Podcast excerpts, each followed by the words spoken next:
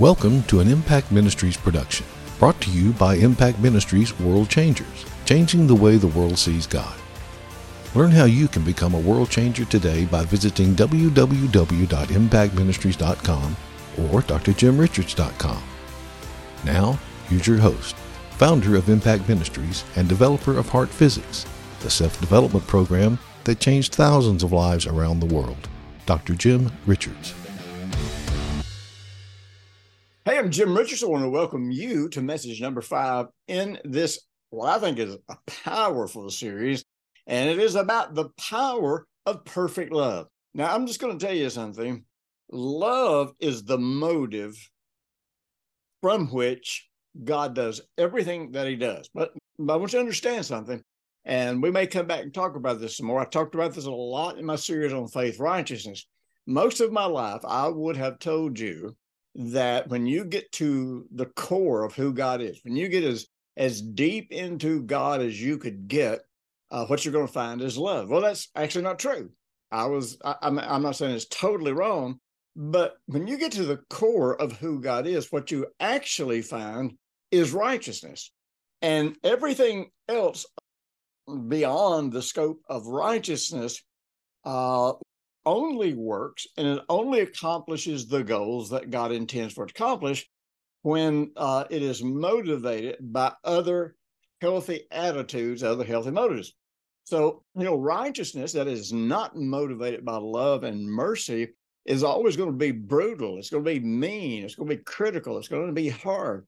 But righteousness that is motivated by love is where you speak the truth in love. You you you're able to discuss challenging things without beating people up and making them feel bad about themselves because we've talked all about uh, the truth and what the truth the truth always has that intention of harmonizing people with god where you become one with god that's what jesus talked about in john 17 and by by becoming one with god then you are able to establish heaven on earth and so this is where you experience the kingdom of heaven here in this world because of because of what's going on in your heart. Now, so so love is the one of the most crucial attributes of God, but it is not actually more important than righteousness because if we don't have righteousness, if we don't start with righteousness, then how are we going to define love? Because God defines love through explaining what righteousness is. And then, you know, you say, okay, then then what is mercy? I'm telling you what most people are preaching out there for mercy today is pure selfish narcissism and has nothing to do with what God describes as mercy because we're not using the righteousness of God to define mercy. We're not using why are we not using the righteousness of God? Because we think that anything that's based on the law and the commandments is somehow evil or somehow bad. It's not. The only thing, the only time the law and the commandments are bad is when we misuse them when we use them for a wrong purpose. But we start discovering that uh, what the law describes what righteousness is, but doesn't give you the power to be righteous. It, doesn't, it can't make you righteous. And so, so if, but if I don't, if I don't know the law and the commandments, then I don't know what the, what love looks like. I don't know what mercy looks like. I don't know what forgiveness looks like. I don't know what anything really looks like. So today we're talking about love or narcissism because and I believe it's unintentional. I don't really believe the great majority of people who who preach a very limited concept of of the love of God. I don't really believe that they intend to inspire some of the unhealthy things that they actually inspire. You know, for years back in the 80s, I had a close friend and we both preached the message of grace and um, and, and, more than once i had people come up to me after we would do a meeting i actually had to distance myself from this guy. I loved him he was a dear friend and he started out on track and got way way off track.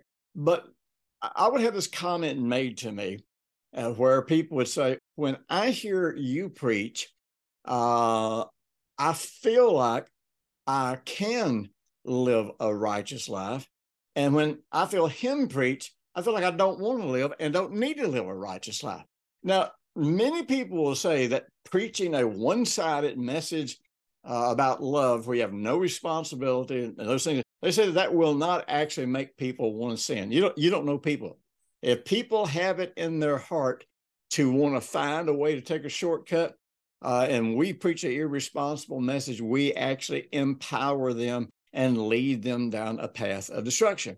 And so, one of the things that I'm seeing uh, in in certain segments of the body of Christ today is I'm seeing uh, messages that are partial truths about grace, about love, about mercy, about forgiveness, about all these things that are that are true and they're in the Bible, but because they're not being preached from the full counsel of God, they are facilitating people who are kind of hanging on the edge. You know, Apostle Paul warned about that.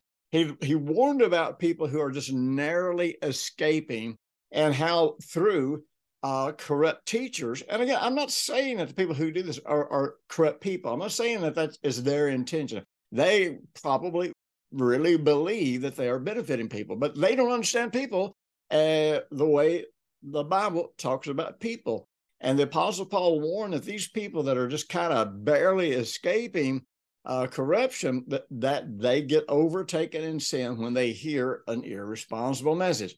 So anyhow, let's talk about let's talk about love or narcissism because you got to say how what do you what do you, how can we ever confuse the two?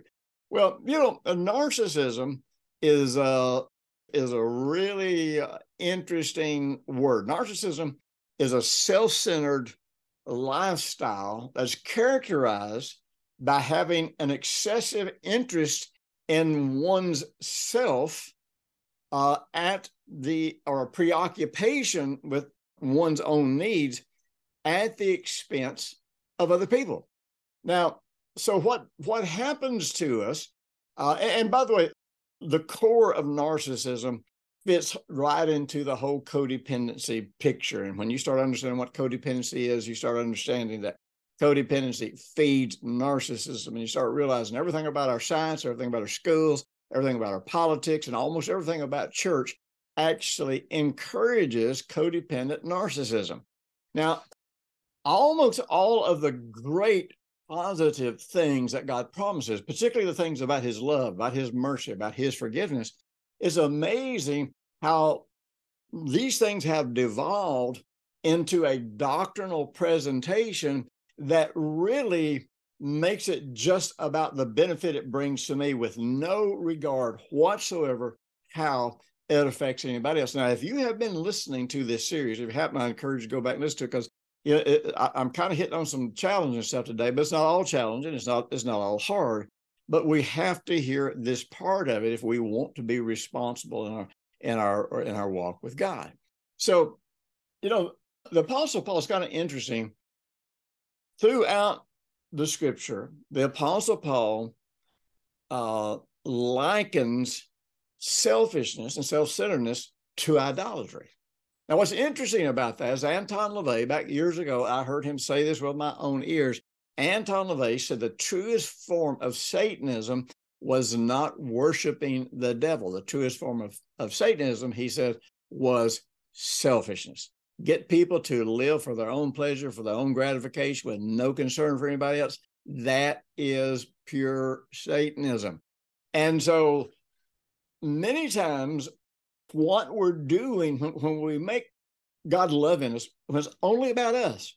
When there's no when there's no mention of, of what God's love is is is uh, designed to do in our life, what His goal, what His intentions are, and bringing that love. Some people say, "Well, His only goal is just to you." No, you, you need to go read your Bible back because the you know the nation of Israel was told that if they would walk in God's commandments that they would have a just uh, nation, they would have good civil laws, they would have a great economy, uh, that they would that their land would grow in abundance, and and so within the commandments, law and the commandments that God gave them was everything that they would need to create a perfect society.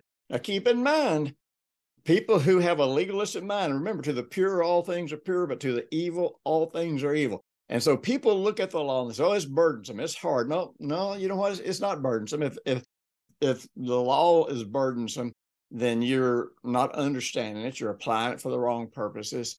Uh, but the real truth is, Jesus said, if we walk with Him, that what we do with Him is easy to light. Now, I'm not trying to get you under the law. That's not it. But the Bible explains to us, the Apostle Paul explains to us that when we keep the commandments, we're actually walking in love. Why? Because the commandments uh, are a description of what love looks like when it is put into practice. And so we wouldn't know what love looks like if, if we didn't have the law, if we didn't have the commandments. And now the thing is, the law and the commandments have to be applied the way Jesus taught them the way Jesus modeled them. And he always did that from the perspective of the value that God had for people. We talked about that some in, in the uh, last message. You might want to go back and listen to that. But anyhow, one of the things that happened to me in my journey uh, uh, when I got born again, you know, I, I, didn't go to church growing up. I, I, I probably I could count on one hand the number of times I went to church uh, in my life until I got into into high school. And the only reason I started going to church in high school is because at church you could find the dumbest girls around, and they were easy. They were easy to seduce. They were easy to manipulate because they were so needy and goofed up. And so so yeah, I went to church for a little while when I was in about about the ninth grade. Didn't go very long. I I decided it wasn't worth it. I could go find I could go find dumb girls anywhere. And I'm not I'm not beating up on women. I'm just saying that was my mindset when I was you know when I was 15, 16, 17 years old. That was it. That that, that was what I was all about. But when I gave my life to the Lord, I had no church background at all. So you know, the very first church I ever went to was a Baptist church. I had a great church, a great pastor. Now they didn't believe in praying for the sick. They didn't believe in you know pr- uh, and believe in God for miracles. They didn't believe in any of the gifts of the Holy Spirit, but they believed uh, in living a moral, godly life. And what was interesting, I was so fortunate. The Baptist church I went to, it wasn't legalistic. There was my pastor taught about grace. I learned about grace in the Baptist church. I learned a biblical concept of grace. So then, you know, uh, um, you know, I got baptized in the Holy Spirit before I ever went to church, and, and it happened in my home, my bedroom at night. And so uh, um, I was trying to find people who had a similar experience to mine. I didn't know it was called the baptism of the Holy Spirit. Didn't know that was even in the Bible, if you know the truth. But anyhow, so once I started realizing that uh, this experience that I had, I started looking around. I went and checked out a Pentecostal church. I thought, man alive, I was in the Baptist church for the rest of my life before I'll go to a Pentecostal church. They were mean, they were legalistic, it was it was the deadest church I'd ever gone to. Well, then I ended up in a charismatic church, and in a charismatic church, man, I thought I had found heaven. It was man, you know, people were getting were getting healed, people were getting baptized in the Holy Spirit. Wonderful things was happening, but you know, the the phenomenon was all of these things happened inside four walls, and they happened in the lives of people who would come inside those four walls. You know, here uh, the, the Church of Christ denomination was born just probably 45 miles from Huntsville. And so the, the strategy back in the early days where the, the Church of Christ would war against the Baptist church, anytime the Baptists would build a church anywhere, the Church of Christ would build uh, uh, one of their churches either across the street or, you know, on the, on the very next corner. And so the Church of Christ, their whole thing was not going out and trying to win people Jesus. They didn't even believe in, in getting people born again, I don't think, uh, or not the biblical version. But what they did is they tried to proselyte people from the Baptist church. And I tell you, I thought that was just the sickest thing I'd ever seen. But then when I started getting involved with uh, with charismatics, I realized charismatics did the same thing. They didn't win people to Jesus. They just tried to get Baptists uh, speaking in tongues and baptizing the Holy Spirit. And so again, I started seeing this thing of, of, of really of, of, narcissism. I wouldn't have called it that in those days, but I started seeing that that Christians just seemed to want something that benefited them, and they had no value for it benefiting other people. Now, back in those days, this is when I went out and preached on the streets and you know did all these one-on-one outreaches out on the streets. And so everything everything that was working in my life, I wanted to take it out here to my generation, to the people that were on drugs, people that were on, you know, uh, were were drunks and and their lives were messed up. And so anything that benefited me, I saw it as as really as an investment that I could take out to my generation and when Jesus. Well, you know, over time, I became familiar with the Word of Faith. I became familiar with the you know, with the prophetic movement. I became familiar with the healing movements. And, you know, I, when I started speaking in churches, I would get invitations into those places. But I was always so incredibly grieved. Let me say this the Word of Faith movement did eventually come around and, and started more than any of these other groups uh, doing missions and, and, and raise, sending out missionaries and, and raising up churches around the world and helping people. So, man, that, that really excited my heart. But by and large, the great majority of people in all of those groups, uh, all it seemed like all they wanted was something to better their life with absolutely no intention or no passion to take what they had out to the world around them. So, uh, uh, you know, that, that just, if there's anything that turns me off, there's anything that, that makes me say, I'm staying away from you, I don't want to hang around you too much, is I do not want to be around people who are going to breed a narcissistic self-centeredness. You know, if I want, if I wanted that, I, I never would have given my life to Jesus. So anyhow, God has a goal. And so, you know, he wants us to experience the Lord Jesus Christ and he wants us to experience the love of God. But, and he wants us to have a great life out of it. But the problem is, if that stops with us, then it stagnates with us. I, will never forget one time. I won't go into a lot of detail because I, I don't have enough time in this message. But you know, and and by the way, in my audio series, you know, all of these messages are going to be over an hour long. There's going to be a lot of added content. Content. I may even do a couple of bonus messages because there's so much here that that could be covered. But you know, if you're really interested in taking a deep dive on this, and you're interested in developing a life where the love of God is being perfected in you, like we have talked about in this series, then uh, uh, be sure and get the audio. And that'll not only be a great investment in your life, but it will be a great investment in the body of Christ because I write books, I make videos, I create audio messages, and they are distributed all to the church all over the world. We are raising up 1 billion disciples through uh, starting Bible schools all over the world. And we are taking the message to the ends of there. So you're investing in yourself, you're investing uh, in uh, uh, the kingdom of God and you're investing in a lost world. So be sure and download that, dive into it tonight. I'm telling you, you're, you're, you're going to love it. But, uh, you know, with Israel, and I started talking about this a few minutes ago, God wanted Israel to experience his goodness.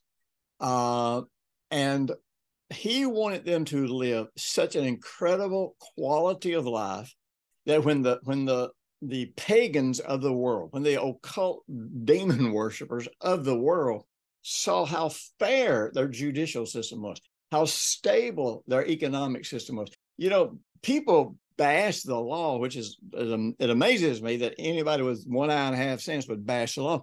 You know, the the law and the commandments was the fairest and still is the fairest judicial system for civil law that has ever, ever, ever been created and people who who think it's not are people who misinterpret. They don't they don't they don't get it. It's just like people the same people don't understand the constitution. They don't understand our laws. They don't understand the good side of it. But but uh uh that that was that was what god wanted to do in israel. Well that's what god wanted to do in the church. Well for 2000 years the church hasn't done that. You know more than anything for about 15 or 1600 years the church uh, driven by Catholicism, it didn't have the goal of winning people to Jesus. It didn't have the goal of giving people a better quality of life. It had the goal of raising up a geopolitical uh, theocracy where the church would rule the world via the pope, the bishop, bishops, the cardinals, the priests, and it was it was just going to be a power structure for ruling the world, had nothing to do with any of God's goals, any of God's intentions. And so, and so now it falls to us as individuals to do what Israel as a nation wouldn't do, what the church as the body of Christ wouldn't do. The question is, will we as individuals stand up and be what God has called us to be, do what God has called us to do? Will we actually, will we actually go out here and put the, live this life and let the love of God be perfected in us. Now, now, you know, we've already learned this is that whenever we walk in love, that is the evidence that God's love has been perfected in us. Uh, And so when God's love has been perfected in us, that's when we start having incredible benefits for ourselves, but we also start having benefits that actually help other people. Uh, you know, one of, the, one of the benefits is that we have boldness in the day of judgment. Now, people will say that love casts out fear. It's not what the Bible says. The Bible says perfect love has cast out fear. So if love has not come to fruition in my life to such a degree that I love other people, then I don't have perfect love. And that means that whatever I'm calling love will not actually set me free from fear. As a matter of fact, another evidence that we have allowed love to be perfected is that as he is right now, raised from death, so we shall be in this world right now. Now, if our life doesn't look like the life of Jesus, if it doesn't look like we have been raised up in righteousness, that we are a new creation, if that, you know, if we if we're living a life that is inconsistent with who Jesus is, inconsistent with what he taught, what he preached, what he modeled, then the real truth is the love of God has not been perfected in us. You know, that's where you get that thing. Well, I want God to love me enough to always forgive me of my sins, and you know, I don't really care how my life affects anybody else. So suddenly you start scrolling down through here and you go, oh, oh, oh, well, wait a minute. Um, number one, there's evidence of whether or not the love of God has been perfected. And that evidence is I'm going to I'm going to love people. Uh, I'm going to have boldness when I'm faced with judgment. I'm going to live like Jesus did. And so you, you begin to go through all these things. As a matter of fact, you go, you start reading the book of John, uh, 14th, 15th, 16th, 17th chapter about what happens in our lives whenever we actually fall in love with God ourselves, which is one of the aspects of having his love perfected. And it brings us to the goal of loving him and actually loving ourselves and loving people. It, it fulfills the biblical concept here. Now, one of the things, and I've taught this for decades, you know, before most of these people ever thought about this stuff, I was teaching it uh, 40 years ago about this does have to start with the fact that God loved us first. And it does it does come about not just because oh well great God loves me I can live in way I want to. Know it's uh, you know the apostle John said we have to know we have to experience and believe the love of God. So if I don't believe the love of God I can't experience the love of God. If I don't experience the love of God then his love is not going to be perfected in me. But here's a really interesting thing, and, and I'll go into this in more detail in uh, uh, in the audio series. But also, you might want to get my book, Grace: The Power to Change. And uh, in Grace: The Power to Change, uh, if if you want a biblical concept of grace, uh, great how grace and faith and bearing fruit are all part of the same continuum. And you want to get that book. It will not I'm telling you, it, it, there's no legalism in it whatsoever. And it's all about how to live in a power that is greater than yourself. But, you know, Paul did a really interesting thing. And, and I'm just going to run through this because we only have about four and a half minutes. But so, Paul, in, in the book of Corinthians, he, you know, he was receiving an offering that he intended to take and give to the church at, at Jerusalem or give to the poor or whatever. And so, so he, he talks about uh, these people uh, that had committed to give an offering to help relieve the suffering of other believers. And Paul says something that's so very, very interesting. He talks about how that, uh, you know, how that through the Lord Jesus Christ, even though he was rich, he became poor for our sake, so that through his poverty we might be become rich. So the grace of God, remember, grace is God's power, God's ability, God's strength, God's capacity that works from our heart, makes us able. And so the grace of God worked in the Lord Jesus Christ so that he was able to give up everything for the benefit that it brought to those who would believe on him. This is what it means when it says, as he is right now being raised from the dead in perfect righteousness, we can be that right here, right now, uh, if in fact we Uh, we allow the love of God to be perfected in us. And so Paul talks to them. It's really interesting because he tells them that, you know, just like they're growing in grace. And it's kind of interesting. You remember the, the Corinthians were the ones that thought they were so spiritual because they spoke in tongues and because they operated in spiritual gifts. He said, look, just just like you have grown in these graces, be sure you grow in this grace. Well, what grace was it talking about? He's about the grace of generosity. That's a really interesting thing. Grace, remember, it's a power, it's an ability, it's a strength, it makes us able, it works from our heart, comes by unmerited favor. So uh, the interesting thing about grace, though, is that is that grace, like all things with God, grace works by the law of the seed. And I'm telling you, everything God does in our life works by the law of the seed. Well, number one, first thing about the law of the seed is uh, every seed bears after its own kind, you know. And number two is if you don't plant seed, it can't grow anything because the actually the very first law of the seeds, you got to put seed in the ground, let it die in order for it to ever produce fruit. And so, you know, there's all these things that we want, but we don't want to plant that particular seed. Well, you see, Paul is using an example where he explains that the law that the seed that grows prosperity, that the seed itself is actually generosity.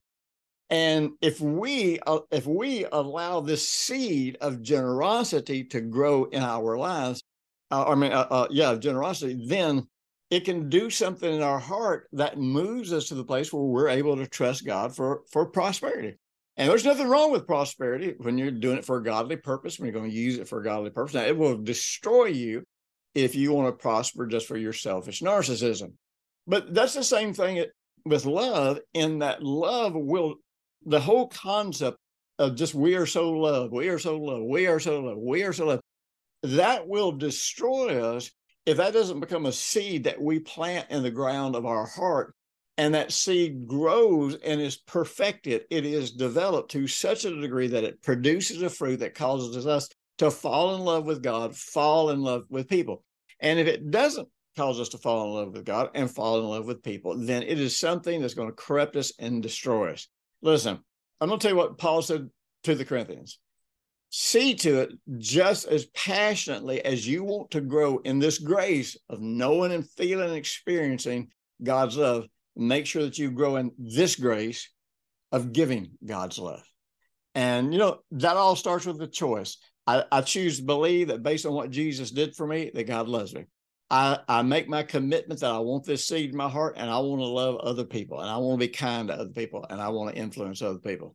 Listen, you join me next week. We're going to take another journey in this and be sure and check out all the messages I got for you on drjimrichards.com and impactministries.com. I'll talk to you again next week. Share this with everybody you know. Thanks for listening to the weekly Impact Ministries World Changers podcast with Dr. Jim Richards. If you like what you've just heard, we encourage you to share our web address www.impactministries.com or drjimrichards.com with friends and colleagues. Be sure to check out the resources section of our website from previous broadcasts and our videos. Join us next week for another great message by Dr. Jim Richards.